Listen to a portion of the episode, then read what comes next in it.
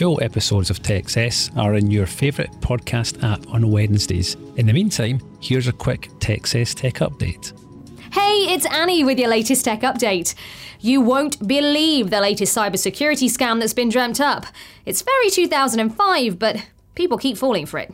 Some criminals are sending a USB drive in the post. It looks like it's from Microsoft with an updated version of Office, but actually the drive is full of malware.